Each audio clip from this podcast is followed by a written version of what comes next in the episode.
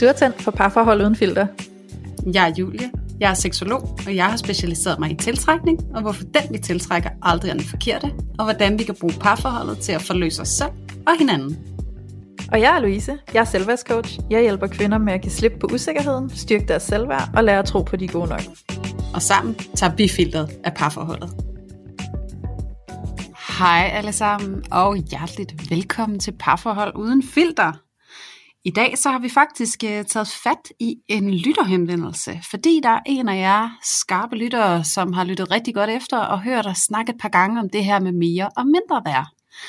Og øh, det har Louise og jeg simpelthen besluttet os for, at øh, det kunne godt blive another afsnit.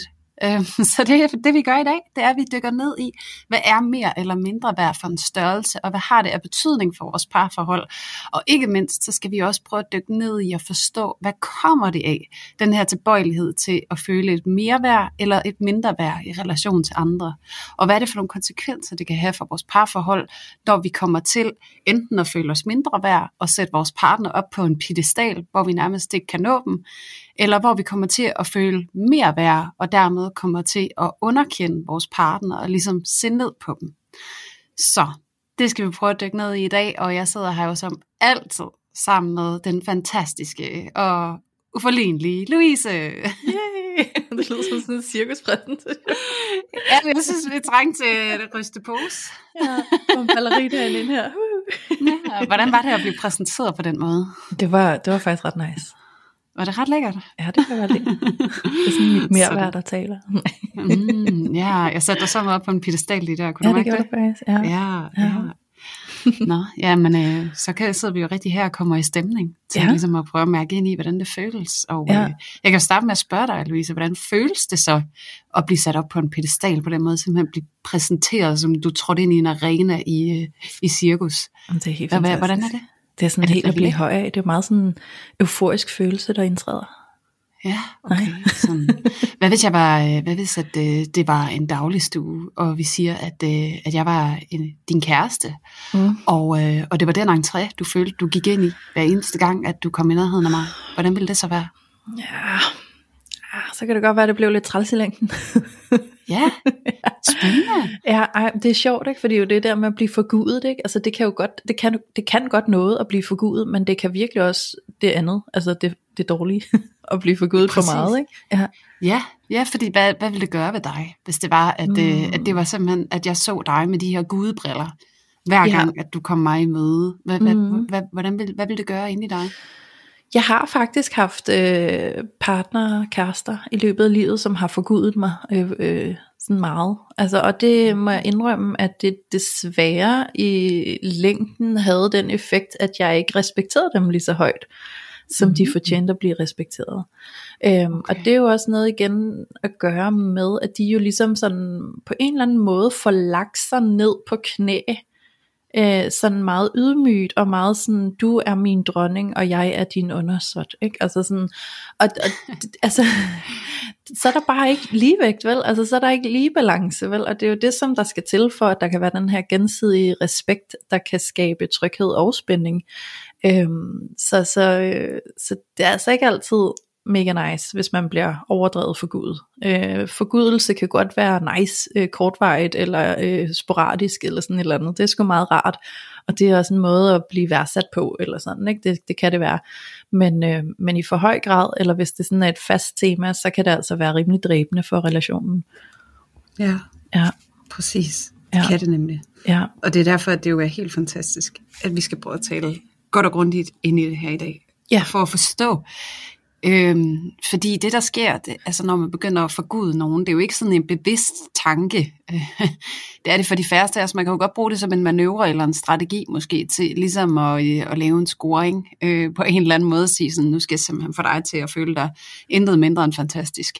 ja. Øhm, men det der med at, at, at blive i det, og at det bliver sådan en dynamik mellem os, det er jo der, hvor det bliver giftigt, den her tilbøjelighed til ligesom Mhm. at, at sætte sig selv ned og sætte den anden op. Ikke? Fordi at det, der sker, det er jo så, forsvinder det her ligeværd.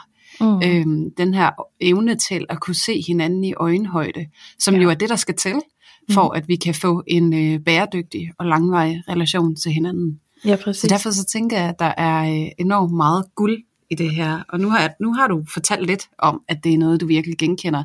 Ja. Men jeg kunne være nysgerrig på, om du kunne prøve at fortælle lidt mere, og måske lidt mere specifikt sådan om din erfaring med det her, sådan at vi kan prøve at, at lave det her billede af, hvordan det faktisk ser ud, det her mere mindre værd en action. Mm. Altså jeg har, jo, jeg har jo faktisk prøvet begge dele, øhm, fordi jeg har i, i ret høj grad også været hende, der gik rundt med et mindre værd. Altså det, det har jo nærmest været min livshistorie, eller hvad man skal sige. Ikke? Øhm, mm. Så jeg har også haft øh, den modsatte erfaring af faktisk at sætte en anden partner, jeg havde på en pedestal.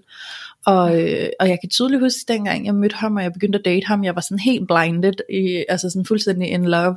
Og øh, overfor mine veninder var jeg bare sådan, ej, og han er bare, og uh, og uh, og, og jeg kan huske, de sad sådan lidt og kiggede sådan lidt spøjs på mig, sådan lidt, mm, altså, der er jo ikke noget særligt over ham, han er jo bare et menneske, eller altså, han er jo helt standardagtig, jeg var bare sådan, det forstår jeg ikke, og sådan, det kan jeg slet ikke se, og, altså jeg var sådan helt øh, hyldet ind i, øh, i, i den forelskelse, jeg havde der, og sådan virkelig fik sat ham op på en pedestal, og følte et stort mindre værd, og øh, altså så kan jeg jo hurtigt afsløre, at det blev jo også et parforhold og en relation, som var virkelig dramatisk og helt ud af balance, og altså sådan, der endte jo også med at være masser af øh, svigt og utroskab fra hans side, og mig der alligevel forsøgte at blive i det, og ikke kunne blive i det, og blev helt mm. ødelagt. Ikke? Øhm, ja. Og det var jo også det der mindre værd, der ikke turde at stå op for mig selv, da det var, at jeg opdagede, der havde foregået alt muligt. Ikke? Altså så, så var jeg hurtig til at undskylde ham, eller tænke, jeg tror på ham, når han siger, at han vil gøre det bedre, og guld og grønne skov og alt det her. Ikke? Øhm, mm. Og,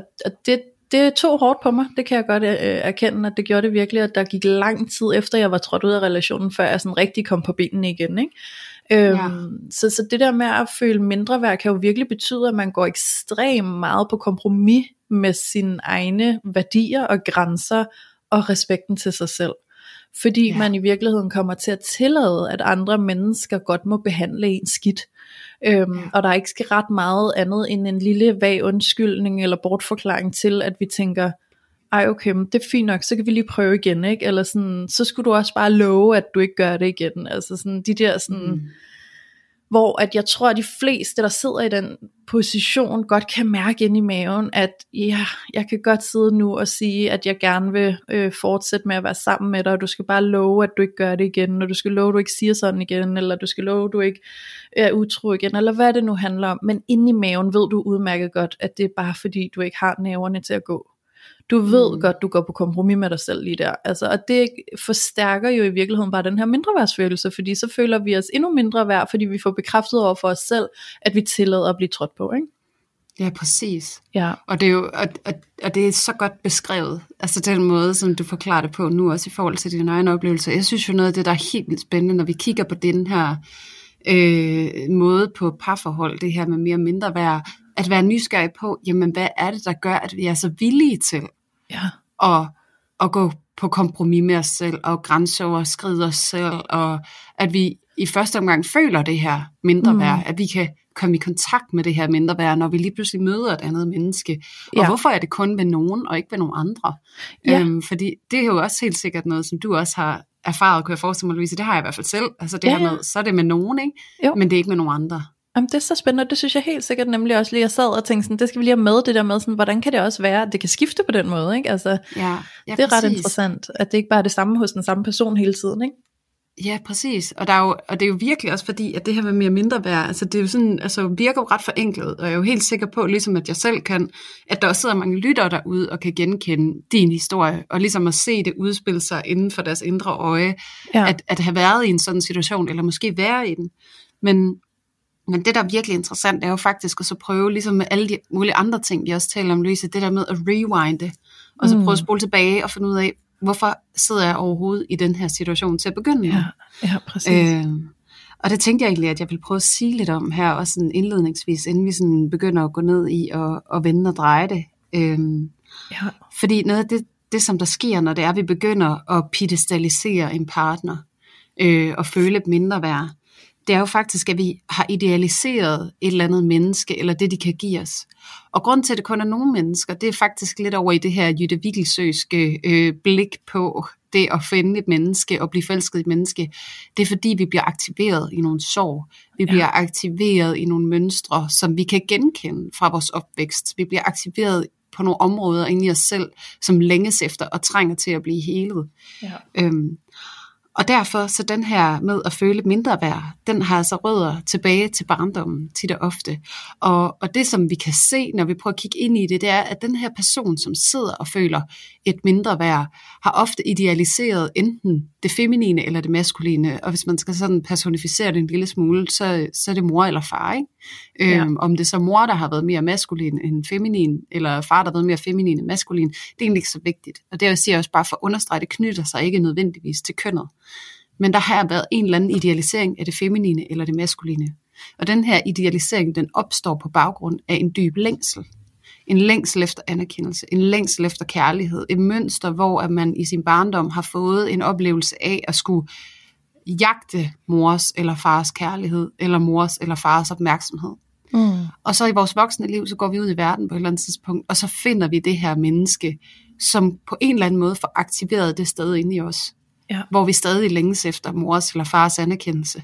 Og så kan vi gå ind i et parforhold med det her menneske, og så kommer vi til at udspille lige præcis netop den længsel og det mønster. Mm. Så vi kommer til at jage, og det der med, åh, mor, hun var sådan uopnåelig. Mors opmærksomhed, mors anerkendelse, mors kærlighed, eller fars for den sags skyld, var mm. sådan en uopnåelig ting, som jeg længtes så meget efter, som jeg havde så meget brug for, som jeg var villig til at gøre så meget for. Bare det der lille øjeblik, hvor jeg blev anerkendt, det, det kunne fylde mig helt op.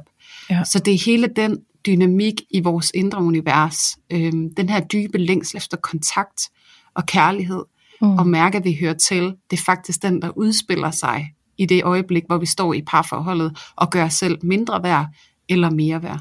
Mm. Og det synes jeg bare lige er vigtigt, sådan, at vi netop forstår, hvor dybt det er, altså sådan, hvor mm. instinktivt for os det er at ja. tage ind i de her roller, og hvad det ikke mindst, hvad de er her for at fortælle os. Mm. Altså når vi kommer i kontakt med vores mindre værd. Ja. At det er det, vi, at det er det, vi får øje på, ikke? Jo, jo, og det giver så sindssygt god mening, for jeg sidder sådan og prøver at spejle det ind i min, i min egen fortid, og kan jo godt se, at øh, de der daddy issues, jeg gik rundt og havde, var jo medvirkende til, at jeg sådan meget instinktivt blev tiltrykket af de der øh, fyre, der afviste mig på en eller anden måde, ikke? eller på en eller anden måde mm. havde en afvisende attitude, eller en uopnåelig attitude, eller på en eller anden måde var bad guys. Øhm, og det var jo dem, jeg sådan jagtede og sådan havde en lyst til at kunne komme i, i relation med, fordi det var der, at jeg sådan ubevidst regnede med, at min relation til min far skulle heles igennem, ikke? fordi de yeah. mindede om ham. Ikke? Og det har vi snakket om i vores afsnit om daddy issues, og det giver mening, og det er sådan meget det, der har været det naturlige instinkt for mig, det har været at jage de der uopnåelige, eller dem der, der kunne skade mig, fordi at hvis jeg så kunne få dem til at holde op med at skade mig, så havde jeg helet et hul ind i mig selv. Ikke? Øhm, og det interessante, når jeg så sidder og kigger på de situationer, hvor at jeg har været i relation, altså i parforhold, med nogle fyre, som var øh, meget søde og forgudet mig og forkælede mig, og altså alle de der søde øh, gutter der, jeg så også øh, mødte og var i relation med, så var det aldrig et spørgsmål om, at jeg havde den der sådan gnist lige fra starten af, hvor jeg bare var sådan helt opslugt, som jeg var med de der mm. bad guys. Øhm, til gengæld, så var det så nogen, der gerne ville mig, men hvor jeg afviste dem lidt.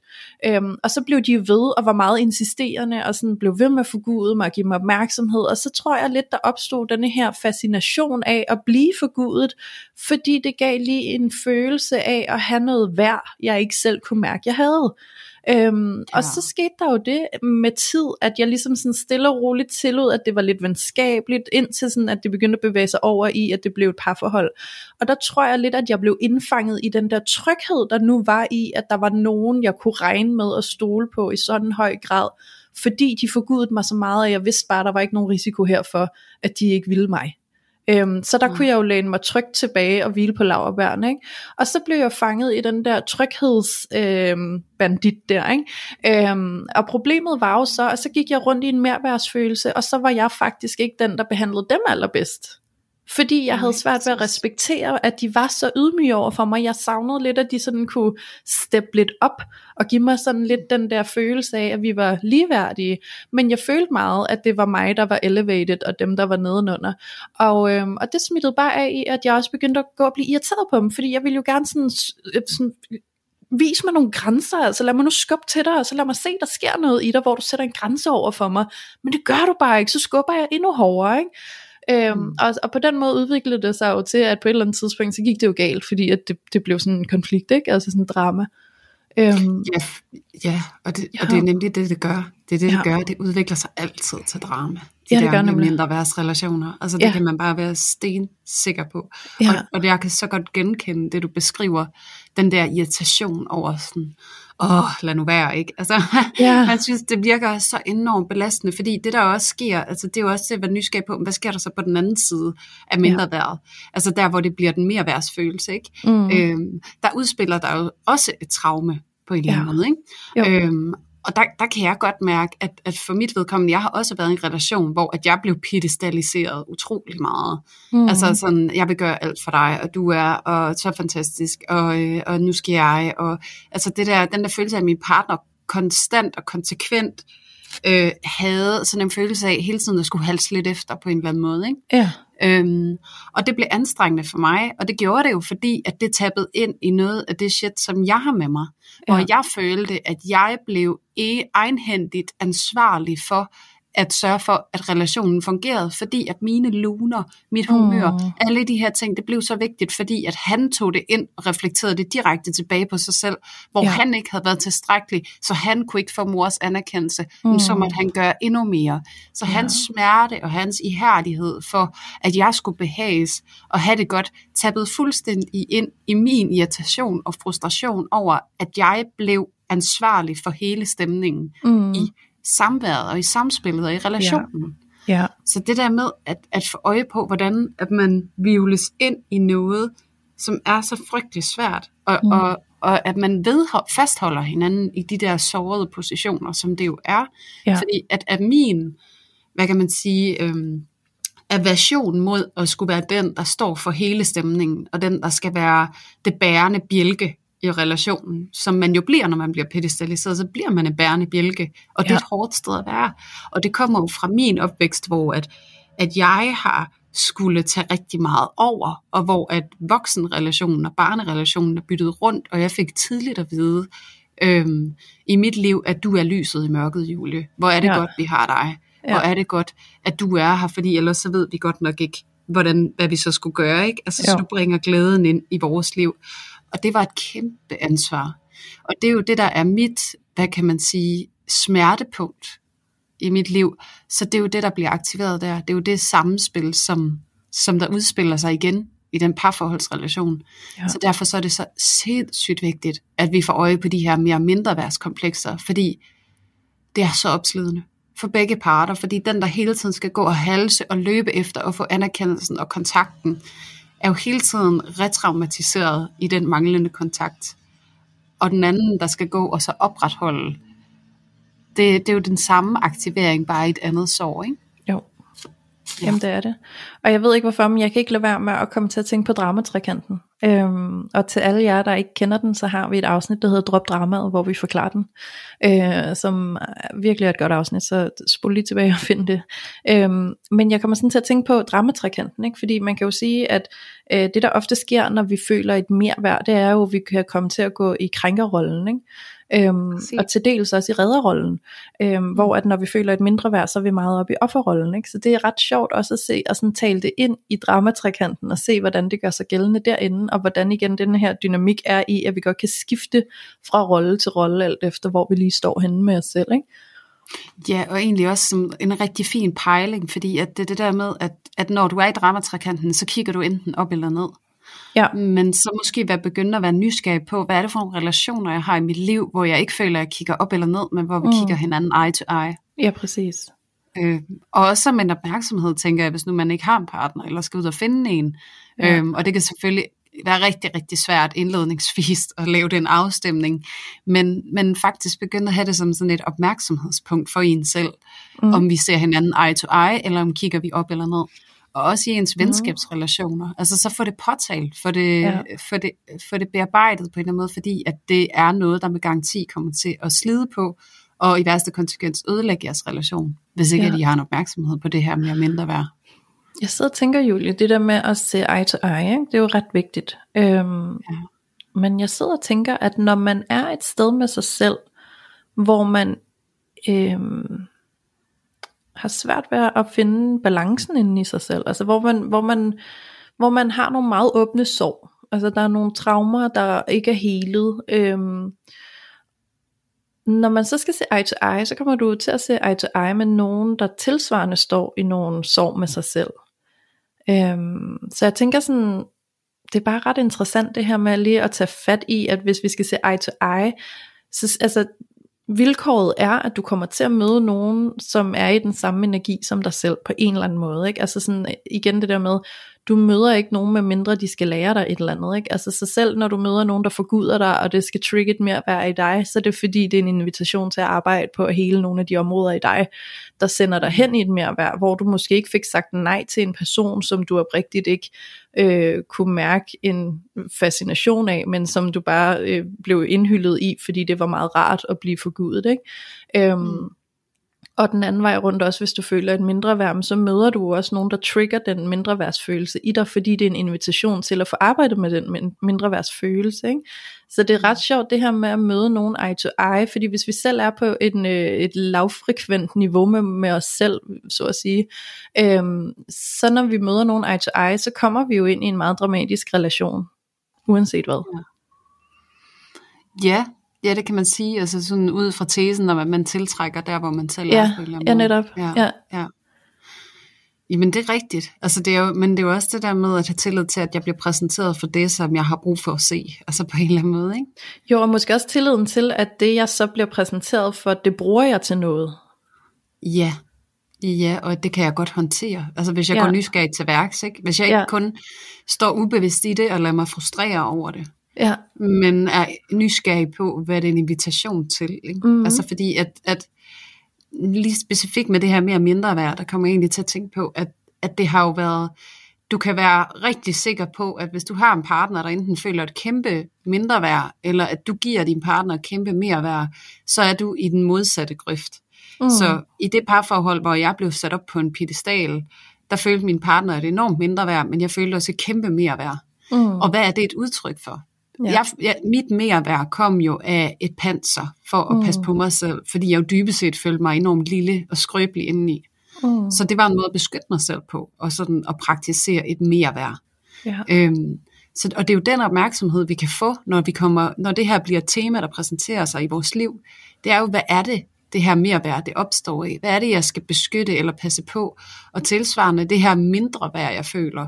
Hvad er det, jeg ikke tør at træde ind i? Eller hvad er det, jeg underminerer ind i mig selv? Mm. Fordi at det handler jo dybest set alt i alt om, uanset hvilken position du kommer i, at du finder en balance i det, hvor at der er netop sådan en, mm, jeg tror den bedste måde, jeg kan beskrive det på, det er bare sådan accept af what is, altså Mm. alt er okay, jeg er okay, du er okay. Ja. Vi er alle sammen okay, jeg behøver ikke at overpræstere her, jeg behøver heller ikke gøre mig selv lille her, mm. Mm-mm. Nej. Fordi at det er som det skal være. Jeg er okay, og du er okay. Mm. Ja. Ja, det er virkelig, uha. Og det er så svært, når man er der. Altså når man er Ja. nede i det der mindre værd, så er det så svært at udøve det der.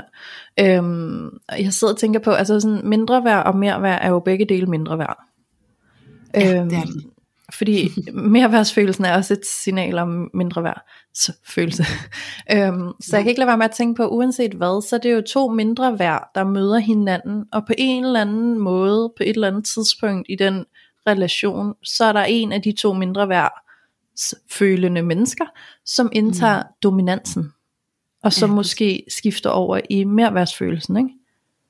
Ja, det er jo afhængigt af, hvad for en strategi man har, ikke? Ja, Mm. Og man kan måske også skifte. Det kan da også være, at man oplever, at man skifter. Det tror jeg sagtens. At man bytter sådan- lidt. Ja, men også mm. hvis nu, at man siger, at, øh, at den, der måske generelt går pedestaliserer og føler, et mindre værd, hvis at, øh, der kommer en interesse udefra, så kan man jo godt se, at der bliver aktiveret mindre værd i den anden nogle gange. Sådan, Nå, hvor Mhm. blev min opmærksomhed af? Hvor blev alt min forgudelse af? Nå, hvor blev du af? Og så går de fuldstændig i krig. Ja. Fordi at, at de savner at mærke den pedestalisering, der gør, at de faktisk føler, at de er noget værd. Ja, ja. Øhm, Jamen, altså, jeg har faktisk et eksempel, Julie, på det der. Altså, jeg, jeg har nævnt det på et eller andet tidspunkt i et af vores 80 afsnit. jeg kan ikke huske hvilket. så, så jeg tænker, at der er en god mulighed for, at der er nogen, der ikke har hørt det.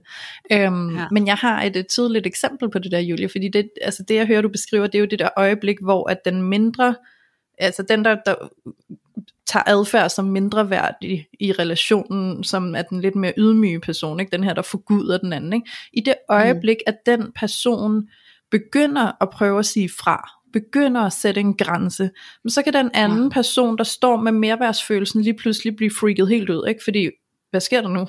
Det her det er utrygt, mm. det her det forstår jeg ikke, hvad skal der til at ske? Ikke? Fordi vi skal huske på, at den der står med merværsfølelse, er også, altså har også en mindre værdsfølelse inde bagved. Ikke? Ja. Øhm, og det har jeg et tydeligt eksempel på fra da jeg var helt ung, og jeg havde en kæreste, øhm, som jeg havde været sammen med i lang tid, og det var nemlig i denne her dynamik, hvor det var mig, der var på en pedestal, og ham, der forgudede mig.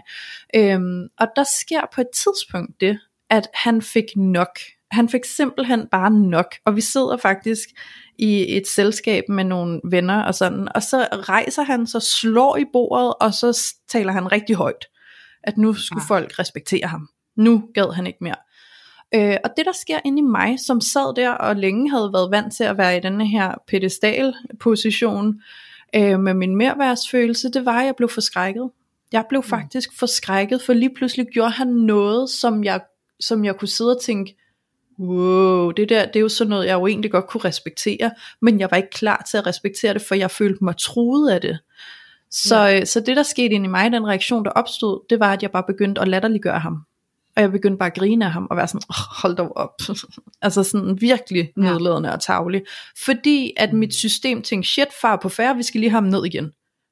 ja.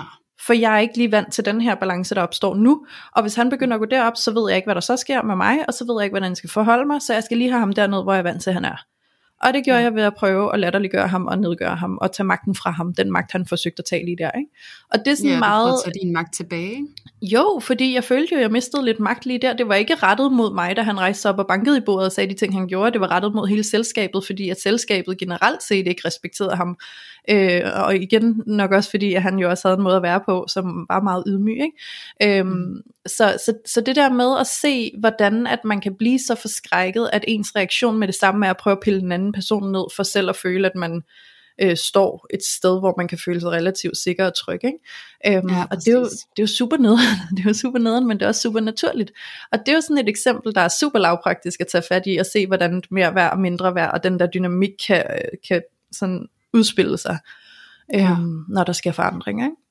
Ja, man prøver at søge tilbage i de roller, fordi at de ja. er så trygge for en. Ikke? Altså Jo, og, præcis. det, og, og, og hvis man skal afhjælpe det, så er det jo faktisk virkelig at gå ind og være nysgerrig på, hvad det er, det dybest set handler om.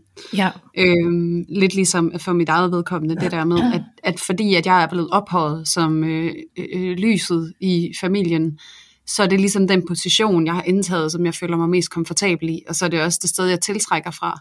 ja. Men det er jo ikke fordi, jeg nødvendigvis altså, har lyst til som sådan at have den position, men det er der, det er trygt at være. Ikke? Så mm. det er Mhm. det, jeg tiltrækker fra, og så møder jeg noget, som vil vedholde mig i den position, som dybest set er smertefuld for mig, fordi den, den var givet med for stort et ansvar.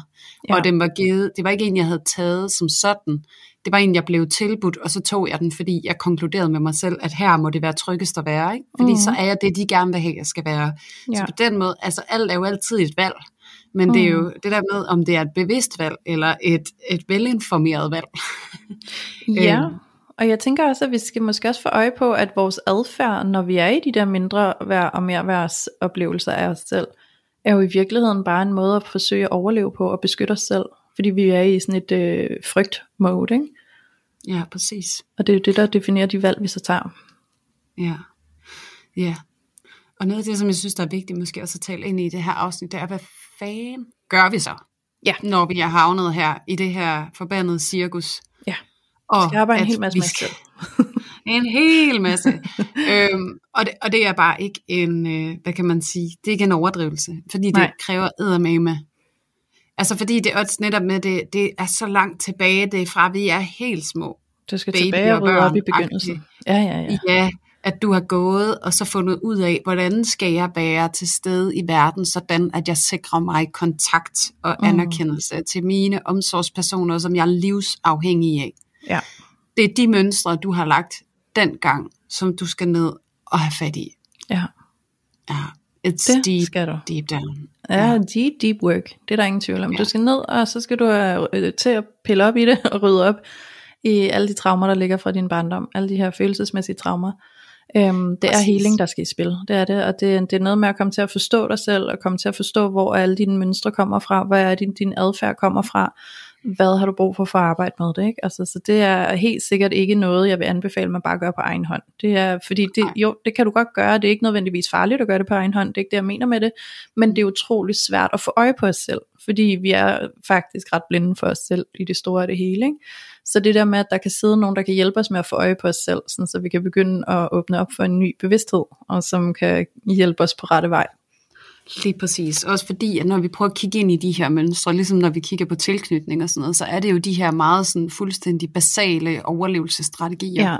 sådan at vi kan finde ud af, hvad er verden med andre mennesker, og holde andre mennesker tæt på os, sådan at vi Ja. ikke bliver forladt og dør, fordi Ja. det er det, mennesket vil gøre, fordi vi er sociale væsener. Det er sådan, vi er, vi er indkodet Ja. i den her verden. Det er vi sociale væsener. Ja. Så, så, så vi skal virkelig ned og grave i noget, som er øh, deep, deep work, men jeg kan virkelig også advokere for, at det giver super meget mening at gøre det. Mm. Øhm, fordi det, der sker, det er, at vi får langt mindre kortisol i vores system. Vi får Ja. et mere afslappet nervesystem, når det er, at vi får placeret øh, vores adfærd, vi får forståelse for vores adfærd, og at vi begynder at opdage nye strategier til, hvordan vi kan få kontakt, så vi ikke fortsætter i de her destruktive mønstre for at få vores kontakt. Mm. Øhm, men som sagt, det, øh, det, det kan være ret øh, dybdegravende stykke arbejde, som man skal i gang med. Men Ja. altså, det er enormt givetigt, fordi det ligger bare som sådan, altså det, I skal jo forestille jer, det er følelsen af at være på en savanne og være en gazelle, og man konstant er på udkig efter en løve, ikke? Altså, Ja. øhm, så det er faktisk lidt det, der sker inde i os, fordi det er så, sådan nogle, nogle overlevelsesstrategier, vi er i kontakt med, og de er Ja. enormt frygtmotiverede. Mm. Og det, der tit sker, når vi selv prøver at gå ind og gribe fat i vores frygt, det er, at vi, vi blokerer eller lukker af, fordi at, at man skal et lag dybere ned, fordi frygten er der jo på sin vis for egentlig at beskytte os Ja. mod noget, der potentielt kunne være farligt for os. Ja. Øhm, så at gå derind, hvor det er så frygtsomt, der er det altså rart at holde nogen i hånden. Mm. Mm. Øh, og særligt fordi, at jeg kan godt lide at bruge den der analogi med, at vi skal se os selv som det lille barn. Øhm, og det er det lille barn inde i os, som vi skal ind og have skabt kontakt til.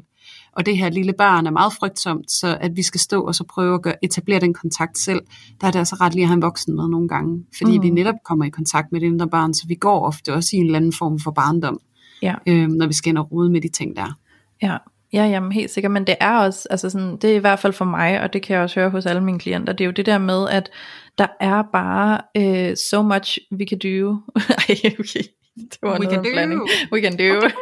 der er så meget, vi kan gøre selv på egen hånd, ikke? Øhm, og jeg oplever det også selv, altså sådan, men der er også en grænse for, hvor meget vi kan se os selv.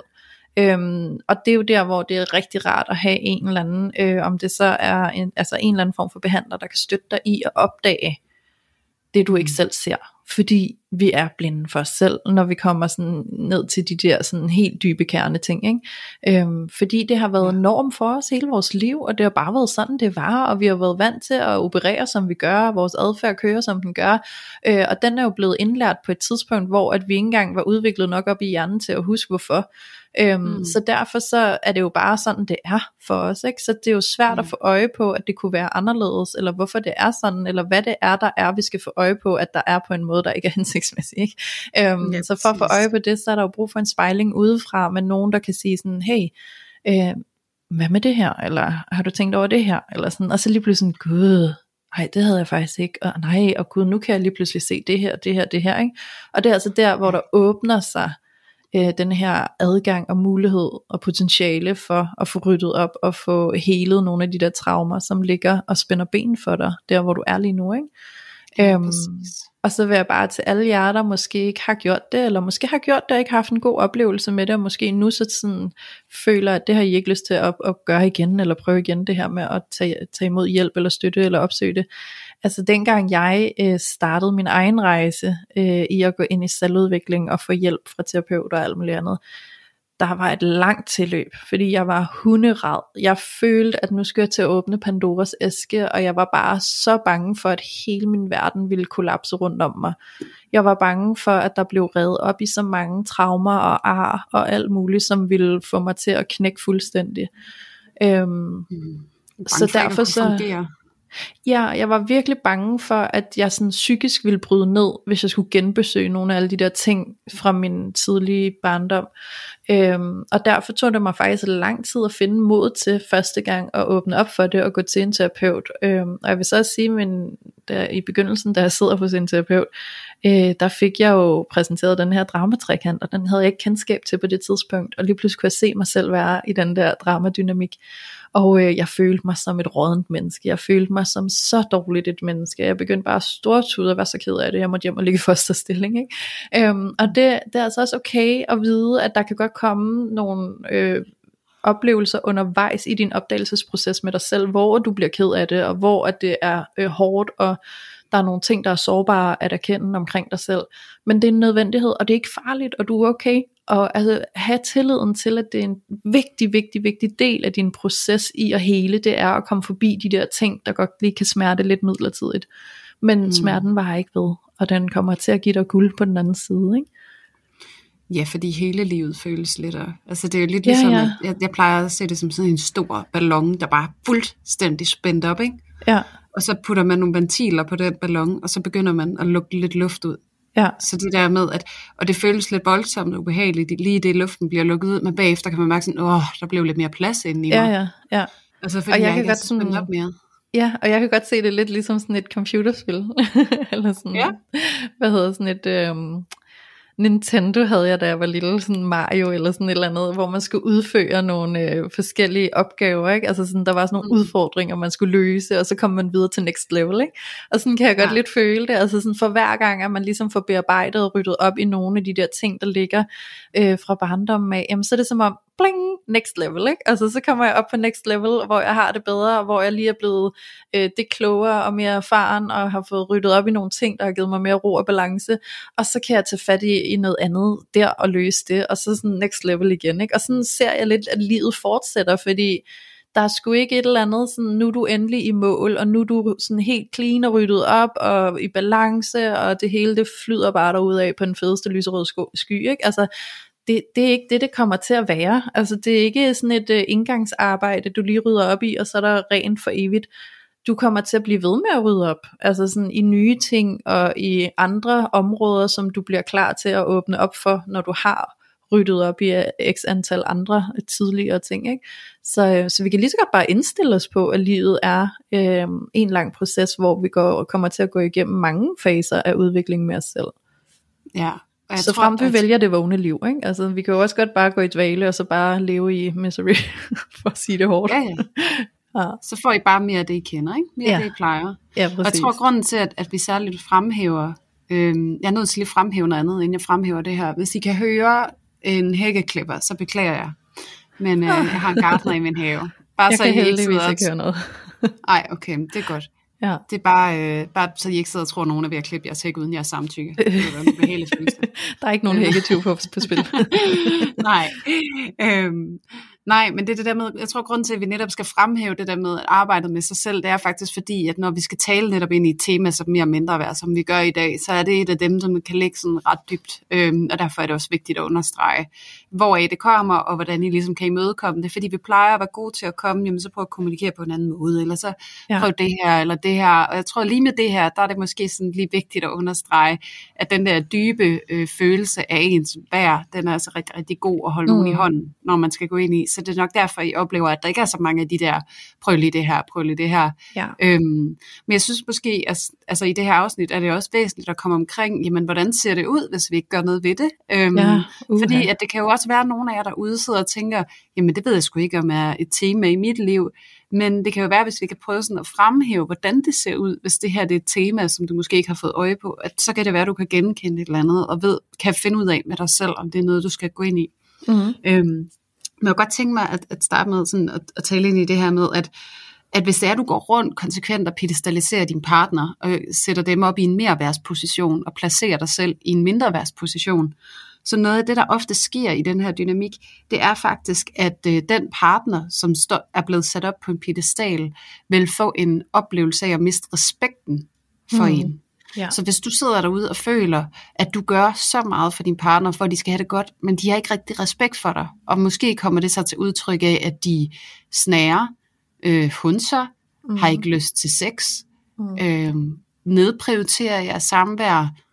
Der kan være rigtig mange, øh, hvad kan man sige, subtile adfærdsmønstre, som er udtryk for, jeg har ikke respekt for dig, jeg har ikke så meget til års for dig, jeg lægger min energi andet sted, fordi du er så nem, så jeg behøver faktisk ikke gøre noget, fordi så er du der bare. Ja. Øhm, og det kan man jo sige, det kan være nice and neat, jeg behøver ikke gøre noget, og så er du der alligevel. Ikke? Øhm, mm. Men det der sker, det er, at, at man bliver for komfortabel i den position.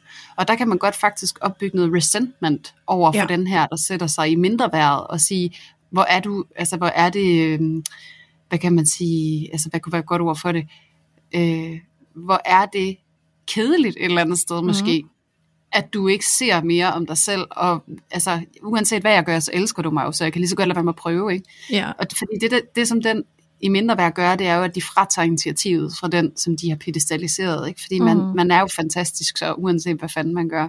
Ja. Så hvis du står derude, og sådan, min partner har sgu ikke lyst til sex eller noget, og det er også tit det, øh, som jeg får henvendelser på, det er, at jeg har ikke lyst til sex, eller øh, min partner har ikke lyst til sex, er faktisk en meget generel frustration, som fylder meget ude mm. i, i vores samfund. Der er det nogle af de her ting, som man kan gå ind og blive opmærksom på. Øhm, og så bare faktisk... lige en hurtig disclaimer, altså det der med ikke at have lyst til sex, det kan handle om tusind ting, men det her det er bare en af tingene, bare lige så der ikke er nogen, Præcis. der sidder og tænker, at det så konsekvent kommer til at handle om mindre værd, mere værd. Det kan også betyde alle mulige andre ting. Ja, lige ja. præcis. Og det er rigtig, rigtig godt, du understreger det. Men det er egentlig også bare for at fremhæve et øh, konkret eksempel på, hvad mm. et mere mindre værds dynamik, den kan lave af symptomer i ja. parforholdet.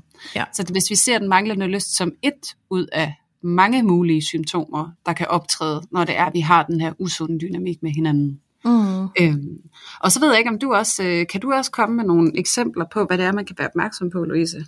Mm. Jamen jeg synes jo egentlig, at jeg har, øh, hvad kan man sige, i tale sat det, når jeg har forklaret lidt, hvordan det så ud for mig at være i begge roller. Så det er jo altså sådan, i hvert fald det, som jeg kan se, der skete for mig, når jeg var i min merværsfølelse, det var, at jeg blev nedladende. Øhm, jeg blev hurtigt irriteret på min partner, øhm, og i virkeligheden blev sådan lidt, øh, ja ja, whatever-agtig, ikke? Altså sådan, det du siger har ikke værdi, og du kan ikke sige noget til mig, som jeg kan bruge til noget.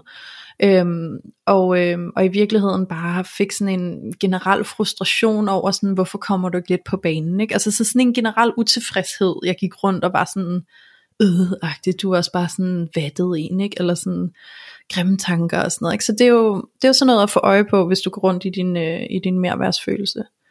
Øhm, ja, mm. det, kan jeg, det kan jeg godt genkende, og jeg har lyst til at det supplere med noget til den der merværsfølelse. Mm. Øhm, det er, at øh, nogle af jer kender måske det udsagn, det der med, at der er koldt på toppen, ikke? Mm. Øhm, og der er ensom på toppen. Yeah. Og det er også noget, der kan være et symptom på, at man måske går rundt i en mere værtsfølelse, og ja, har en partner, godt, som er, er fanget i en mindre værtsfølelse. Det kan faktisk godt være sådan en generel følelse af ensomhed, ja. eller alenehed. Jeg er alene at, at føle sig alene, ja, alene i parforholdet. Ja. Øhm, og føle et overansvar, at mm. alting er op til mig her. Hvordan ja. mit humør er, hvordan jeg præsterer, hvordan jeg imødekommer hele dynamikken i vores parforhold er op til mig, og hvordan jeg reagerer på dig. Ja. Øhm, så det der med at stå alene med ansvaret, kan også godt være sådan en følelse, der kan være et tegn på, at der er noget mere mindre værd, der kører mm. i relationen. Ja, så meget. Altså uha, jeg kan virkelig huske noget af det, jeg virkelig var irriteret over, det det der med beslutninger. Det lå altid på mig. Ja, præcis. Åh, oh, hvor blev jeg træt ja. af det. Jeg var sådan, kan du ikke selv komme lidt i spil, ikke? Altså sådan. øhm, så ja. det er rigtigt, Julie, den der alene følelse, ensomhedsfølelsen. Ja, og det der kæmpe ansvar i forhold til, åh oh, nej, nu er jeg sådan en dårlig humør, eller sådan en dårlig dag, og jeg har ikke lyst til at sige noget om det, eller sådan, jeg vil hellere lukke af, fordi jeg ved, at så begynder han eller hun at reagere helt vildt voldsomt på det, og sådan noget, så skal ja. jeg stå med det. Ja. Så skal jeg stå og bekræfte dem i, øh, i, at de stadig er noget værd, og det ikke handler om dem. Ikke? Altså sådan mm. at, at fylde i det der sorte hul, som hedder deres mindre værtshul, ikke? Jo, jo. Øhm, og ændre usikkerhed. Øhm, og så kan man godt netop føle sig selv som sådan lidt almægtig, sådan, jamen jeg må være mere værd, for det er altid mig, der skal give, eller sådan, når du placerer ja. dig altid under mig, ikke? Jo. Så, så det er der, det, at vi får øje på den der skævvridning der. Øhm, Ja, ja. Hvor Men jeg at kunne man også godt mærke, at sådan for mig handlede det også om det, der du siger med sådan, øhm, at dele, hvordan man lige havde det og sådan noget. Ikke? Øhm, for mig var det meget den der med sådan, "Mm, jeg gider ikke at præsentere for dig, hvad jeg bøvler med, for du kan alligevel ikke supplere til det. Du kan ikke støtte mig i det. Det, der, det, det er du slet Nå, ikke i position til, fordi du har slet ikke noget at byde ind med. Ikke? Eller sådan, så jeg kan Ja. lige så godt lade være. Øhm, så jeg, jeg søger et andet sted hen, jeg spørger nogle andre. Ikke? Altså, og det er jo Mm. igen den der med at kigge meget ned på sin partner, ikke? og ikke have den der respekt for dem, og ikke se, hvad de har at byde ind med. Ikke? Ja. Mm. ja, og det er jo også det at kigge, altså man kigger jo egentlig også ned på dem i det, hvor man vurderer, "Mm, det kan du ikke holde til. Altså, Ja, eller præcis. du begynder at skulle gøre alt muligt for at få det til at gå væk sådan. Fordi Mhm. det er jo sådan, at jeg miskrediterer din evne til at kunne håndtere, Ja, at der er nogen, der har det svært omkring dig. Det kan du ikke ja. holde til. nej. Altså, så, så det, er jo, det, det er jo også den der, altså ja, jeg føler et mere værd, fordi at det kan jeg, men det kan du ikke, så nu beskytter Ja. jeg dig. Altså Ja. det, at man overhovedet føler, at nu skal jeg beskytte dig. Ja. Ja. Og så tror jeg bare, at det er vigtigt sådan her at supplere lidt med, sådan, så hvis du kan genkende dig selv i det, jamen så må rådet jo være, at øhm, altså jo, der er selvfølgelig meget, du kan gøre i dit parforhold, og du kan forsøge at kommunikere anderledes og alt muligt andet, men ligesom Julie siger, så er det bare nok ikke det, der kommer til at være øh, dit gennembrud. Der, altså, så hvis du tager dig selv i at gå rundt i sådan en mere værs adfærd, øh, helt sikkert tag en beslutning om, at du gerne vil arbejde med dig selv. Tag en beslutning om, at du gerne vil finde nogen, der kan hjælpe dig til at rydde op i alt det, der ligger og rumsterer ind i dig, som, som placerer dig i den her merværsfølelse. Øhm, for det er det, der er brug for.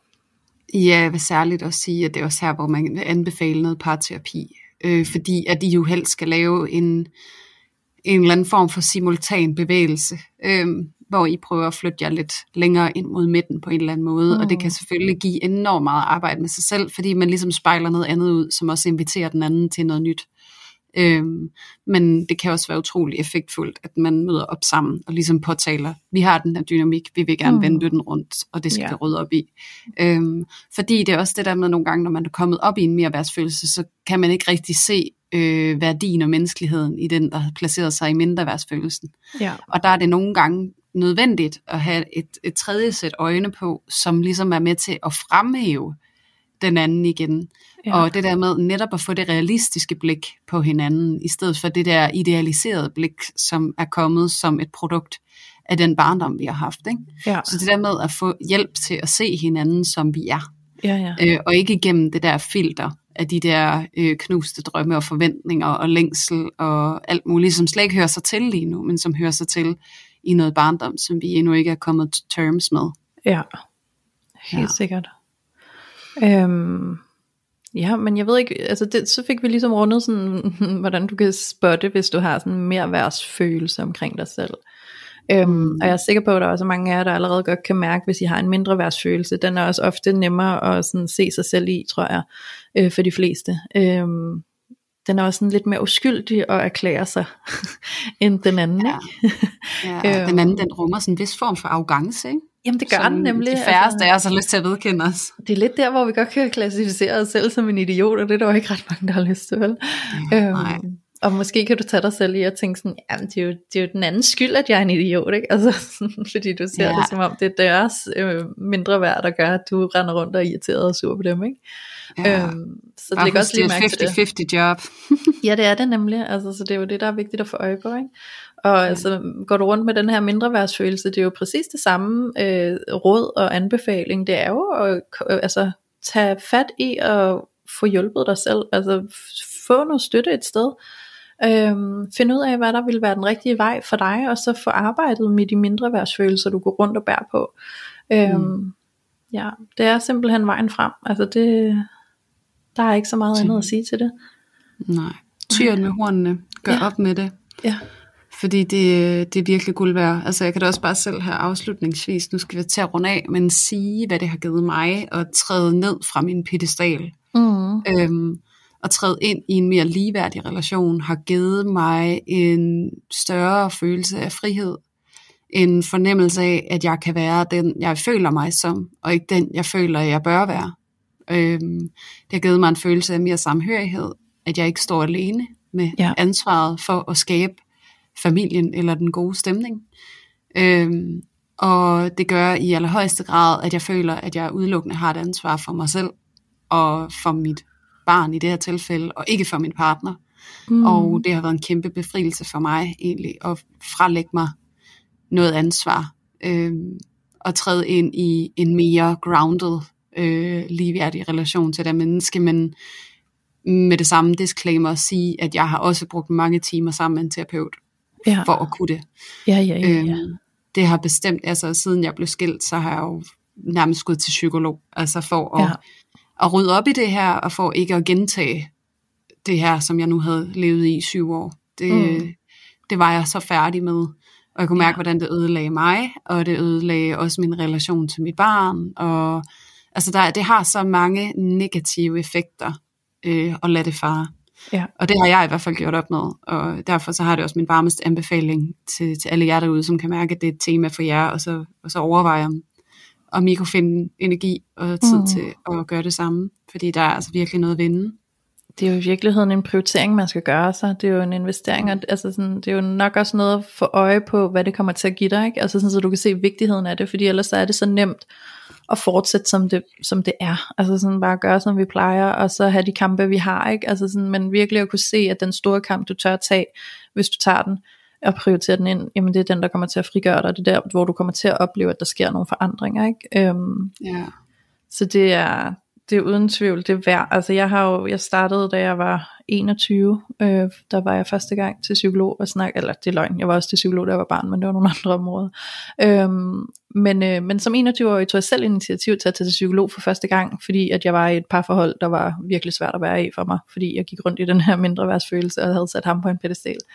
Øhm, og øh, altså nu er jeg 35, ikke? og altså sådan, det er ikke sådan en, en konstant, men jeg er sådan hele tiden on and off, så opsøger jeg noget, og det er jo igen også bare for at sige, at det er ikke fordi, I skal sidde derude og tænke, åh oh, Jesus, skal man gå til alt muligt i 14 år, ikke? Altså sådan, øhm, måske, hvem ved, men altså det er ikke fordi, du skal se dig sort på, at sådan, ej, så er det helt umuligt, og det er for sent for mig at gå i gang, og alt muligt andet. Nej, nej, det er ikke på den måde, det er ikke fordi, det er sådan en, en kæmpe mis- misery, og man skal gå til alt muligt, øhm, det er faktisk enormt sådan, øh, udviklende undervejs at opleve, at du faktisk får givet slip på nogle traumer, du mærker nogle forbedringer i din hverdag, du mærker lige pludselig, at du kan noget, du ikke kunne før, du mærker, at du er glad på en anden måde, du mærker, at du er løftet, og du har tillid til dig selv, og du tror på dig selv, og du har en anden sådan, øh, ja, selvtillid, ikke? Øh, og selvværdsfølelse, så det, altså det, du skal bare se det som, at for hver gang du opsøger nogen, når du kan mærke, at du har gnidninger med dig selv indeni, øh, jamen så kommer der en forløsning, som gør, at du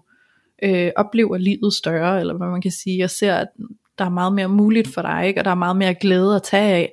Øhm, så for mig er det bare den der, altså jeg synes jo det er fedt, altså sådan at min kæreste altid roser mig for det, han siger, Louise, hver evig eneste gang, at du kan mærke, at der er et eller andet, der er svært for dig, så opsøger du nogen og snakker om det, og får hjælp til det, og det er bare mega sejt, at du gør det, fordi det er der sgu ikke ret mange, der gør.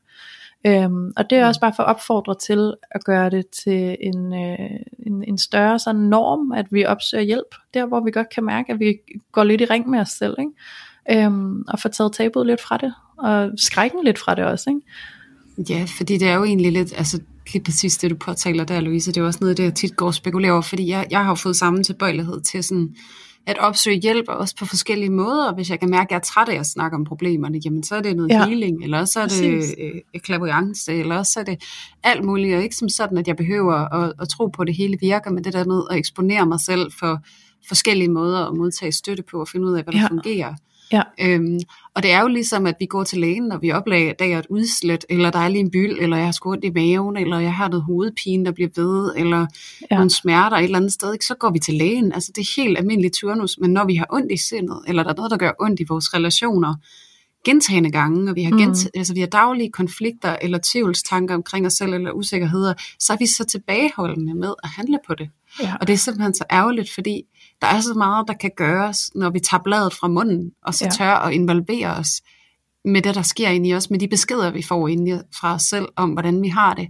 Ja. Og jeg sidder så tit med, med par, hvor at jeg bare, hvor vi vender tilbage til en konklusion, hvor er det bare ærgerligt, at I ikke kom et år før. Ja, Fordi ja. så kunne vi have gjort så meget, men lige nu, så sidder vi altid ved samtalen om, skal vi eller skal vi ikke være sammen med hinanden? Mm. Og det er simpelthen så frygtelig ærgerligt, fordi der er så meget at gøre, hvis vi går ind og netop piller ved sådan nogle ting, som ja. en, en konsekvent øh, følelse eller mere mindre værtsbalance ind i parforholdsdynamikken, eller tilknytningsmønstre, som er konfliktfyldte, fordi de er modsatrettede, eller ja. whatever. Ikke? Øhm, der er så meget at gøre, men fordi vi er så tilbageholdende med, og så træde ind i det, fordi det er uvandt for de fleste af os, så, ja. så er der desværre utrolig meget godt, der går tabt. Ikke?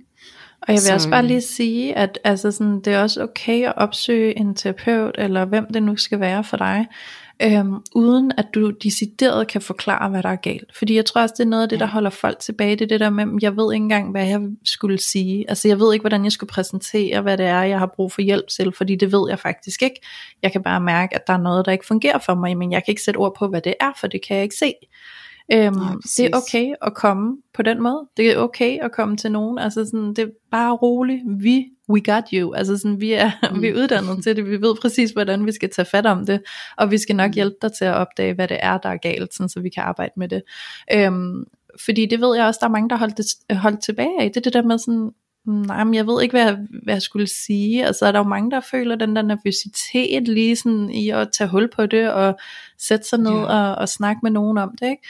Så vid, at du behøver ikke at vide, hvad der er galt. Det, det er det, vi er der for at hjælpe dig med at finde ud af. Ikke? Altså, jeg kan mærke på mig ja. selv, nu siger du det der, Julie, sammenligning med at gå til den normale læge, når man har hovedpine eller ondt, eller fysisk et eller andet. Ikke?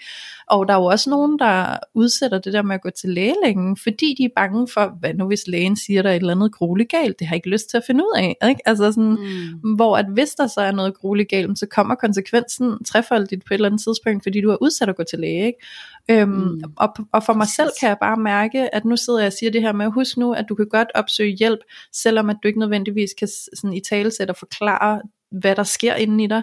Øhm, jeg kan godt mærke, at jeg nogle gange er lang tid om at ringe op til min læge, hvis der er et eller andet med min krop fysisk, fordi jeg faktisk er sådan lidt, det er sådan lidt sporadisk, og jeg kan ikke lige sætte ord på, hvad det handler om, og jeg ved faktisk ikke, hvad det er, og sådan noget, så kan jeg have svært ved at gå derop, fordi jeg tænker, hvis ikke jeg kan fortælle dem, hvad der er galt med mig, hvordan skal de så kunne hjælpe mig, ikke? Men det er ja, jo deres præcis. opgave at hjælpe mig til at finde ud af, hvad der er galt med mig, hvis der er noget galt.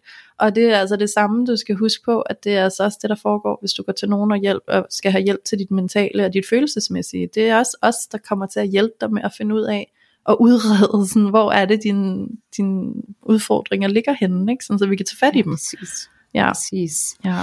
Præcis. Og nu sidder jeg også bare og tænker derude, nu hvor vi snakker så meget om det der med at opsøge hjælp, at, at jeg vil i hvert fald gerne tilbyde, at, øhm, at uanset hvad det er, I har brug for, altså, så må I jo gerne skrive, også selvom I ikke tænker, at I vil have hjælp af mig. Øhm, men jeg vil gerne stå til rådighed for måske at navigere jer videre til nogen, mm, som yeah. kunne hjælpe. Så det der med også at lave en åbning for, jamen lad os snakke om det. Yeah. Øh, lad os snakke om, hvad der kunne være brug for, og lad os prøve at understøtte hinanden i at finde ud af, jamen hvad er det egentlig, der kunne være godt lige her. Yeah. Så øh, hvis du sidder derude og lytter til det her og tænker sådan, jeg kunne sgu godt bruge noget hjælp, men jeg ved fandme ikke lige, hvad det skulle være, ved hvad, skriv, og så, ja. øh, og så kan vi jo finde ud af det, og så se, hvor, øh, hvor det passer at lande jer henne, så ja. I kan få den bedste hjælp til jer. Øhm, fordi det er også noget af det, jeg tror, der mangler nogle gange. Det er det der ja. med, at man også kan henvende sig, du ved, sådan lidt uforpligtende og sige, hey, jeg mærker et eller andet. Hvad, hvad tænker du ville være godt? Fordi at der er også nogen, der er gode til at tale om tingene, og så virker det rigtig godt at gå i samtale-terapi, som, som du og jeg for eksempel laver, Louise. Og så er der nogen, der er mindre talende, og synes, det med ordene kan være svært, og så er det kropsterapi, der fungerer rigtig godt. Øhm, så det er også det der med at finde ud af, hvad er din, hvad, what is your, øh, your øh, hvad kan man kalde det? What's your, your drug? Det lyder ja. så negativt, ikke? men hvad er det, du ja. skal bruge? Ikke? Hvad passer til dig? Det er men det, det sjove er, at jeg sidder og tænker, at nogle gange, hvis man er god til at tale om tingene, så kan det, man har brug for, måske være at arbejde med kroppen. Og omvendt, ja, hvis man er god til at arbejde med kroppen, øh, og har svært ved at sætte ord på tingene, så har man måske i virkeligheden brug for at udfordre sig selv til at gå i samtaleterapi, og lære ja. at sætte ord på tingene. Ikke? Øhm, og så sidder jeg sådan helt og tænker, Julia, altså der er jo ret mange gange, hvor at der er nogen, der sådan er kommet til mig og sagt sådan, altså sådan uden om min business, men, men pri- private personer eller sådan bekendte, som siger sådan, ja, men jeg har godt overvejet at få noget hjælp, og sådan, jeg ved bare slet ikke sådan, hvad det altså hvad kan man få, og hvad skal jeg have, hvad er det rigtige til mig og sådan noget. Ikke? Øhm, jeg sad sådan og tænkte sådan helt, gud, skal vi lave et afsnit, hvor vi snakker om forskellige måder at få hjælp på, og hvad, hvad relaterer sig til hvad, ikke? men det er måske også lidt meget at lave et afsnit ud af. Men det kunne da egentlig være, at vi skulle lave noget i logen eller et eller andet. Det kunne være ret interessant, for jeg tror, der er mange, der sidder derude og er lidt forvirret over, sådan, hvad kan de forskellige, og hvad er det, jeg har brug for, ikke? Ja, Ja, det synes jeg, der lyder som en, øh, en, øh, en spændende idé. Det synes Ja. jeg, at vi skal være nysgerrige på. Så hvis I sidder derude nu og tænker sådan, det kunne da egentlig være meget rart. Ja. Øhm, Så ræk prøv lige hånden op. øh, ja, ræk lige hånden op inde i lotion, eller i Ja. vores indbakke, eller et Ja. eller andet. ja, Fordi øh, så let's do it to it. Lad os øh, aftabuisere og gøre øh, terapi øh, af alle mulige former langt mere tilgængeligt ja. for mange flere, fordi yes. Det, altså, det, øh, det batter virkelig, og man skal også huske, at, øh, at man jo efterhånden heldigvis ser øh, psykosomatisk på mennesket, så det vil sige, at vi forstår virkelig i højere grad nogensinde i dag, at vores psyke hænger sammen med vores fysik, Ja. øhm, så de har en gensidig påvirkning på hinanden. Ja. Så derfor så det der med at arbejde kun den ene vej, det er ikke særlig meningsfuldt. Nej. Men vi er bare en kultur, et samfund, hvor at det er mere normalt at køre bilen til syn, end det er at køre sit parforhold eller Ja. sig selv til syn, for at sikre sig, at man, man fungerer hensigtsmæssigt. Så øh, lad os øh, i fællesskab prøve at finde ud af, hvordan vi kan gøre det lidt mere tilgængeligt og Ja. ja. forståeligt, sådan at vi kan arbejde blandt andet med vores mere og mindre værd, øh, og alle de her krummelyrer, vi Mhm. har, som forringer vores trivsel og vores Ja. livskvalitet langt hen ad vejen, og i rigtig stor grad, og som går i arv til, til de børn, vi nu får, og whatnot, ikke? Jo, helt Så, sikkert. øh, let's do it to it. Ja, ja, ja. Men det synes Men jeg. nu skal vi, nu skal vi runde af, skal vi ikke det? Jo, det skal vi. Jo, det skal Vi vi. er simpelthen ikke- vi er kommet på en time nu. Vi kan bare altså, Ja, ja. blive videre. Men det skal vi, Julie. Så, øhm, så til alle jer, der er nysgerrige på alt det her selvudvikling, og hvordan skal det gøres, og hvor, og hvad giver mening, øh, så kan vi jo bare sige, kom ind i vores loge, fordi det bliver sandsynligvis derinde, at vi måske øh, råber lidt op om det. Jeg kan godt forstå, hvis det kan være en jungle at finde rundt i, når man ikke selv er i faget, øhm, og sidder der og tænker, shit mand, jeg ved ikke, hvor jeg skal ringe hen. Øhm, så kom ind i logen. Vi har øh, vores loge på Facebook, som er et fantastisk fællesskab med efterhånden øh, rigtig mange af jer lyttere, der øh, sidder derinde og er klar til at støtte og hjælpe hinanden og dele kærlig omsorg ud over for hinandens øh, dilemmaer. Så det er vildt fantastisk at se, hvordan I bakker hinanden op og støtter hinanden. Øhm, og modigheden til at komme ind og dele jeres dilemmaer og få øh, sparring på det fra hele logen. Øh, kom ind på Facebook og søg på parforhold uden filter bindestreg logen, og så søg om medlemskab, og øh, så er der lige tre spørgsmål, du skal svare på, og hver tirsdag så åbner vi altså dørene og lukker dig ind. Øh, helt fantastisk sted at være. Så, så kom derind og øh, vær med. Og Julie, så øh, tænker jeg, så kan du også lige øh, anmode om, at vi kunne få lidt anmeldelser. Ja, det kan jeg da godt lige. Ja. Hvis du sidder derude og lige tænker, ej, pusseløjerligt, jeg har nemlig lige præcis 15 sekunder, jeg ikke skal bruge ja. noget som helst. Så øh, dem vil jeg da lige bruge på at give øh, Parforhold Uden Filter podcast øh, nogle stjerner, og måske endda et par ord med inde i Apple Podcast, eller måske vil jeg endda gå ind på Podimo og give en lille thumbs up. Øhm, så skal du endelig ikke holde dig tilbage, fordi at øh, når du gør det, så gør du også en kæmpe tjeneste, fordi så er du faktisk med til at støtte op om alt vores arbejde med at lave den her gratis podcast til jer. Øhm, fordi det er noget af det, der gør det muligt for os at, øh, at arbejde endnu hårdere på det her, og få endnu flere lyttere med. Så øhm, det synes jeg bare, at jeg vil give en kæmpe opfordring og anbefaling til, at I gør, og så vil jeg bare sige på forhånd, at vi er sindssygt taknemmelige for alle jer, der netop offrer de her 15 sekunder på, og så give noget igen til os, så vi kan blive ved med at give en hel masse til jer. Så tusind tak til dig, der måske allerede er i gang, eller har gjort det, fordi at der er heldigvis 200 vidunderlige mennesker, som allerede har været inde og anmeldt os inde på Apple Podcast, og tusind tak til alle jer. I gør en kæmpe søde. forskel. Ja, det Ja. Ja. Ja, ja. og øhm, med det sagt, Louise, så er der jo ikke andet for end at sige tusind tak for i dag. Ja, selv tak. Det har været en fornøjelse. Ja, det har det. Og ja. tusind tak til alle jer vidunderlige lyttere, der endnu engang har været med til at tage filteret af parforholdet.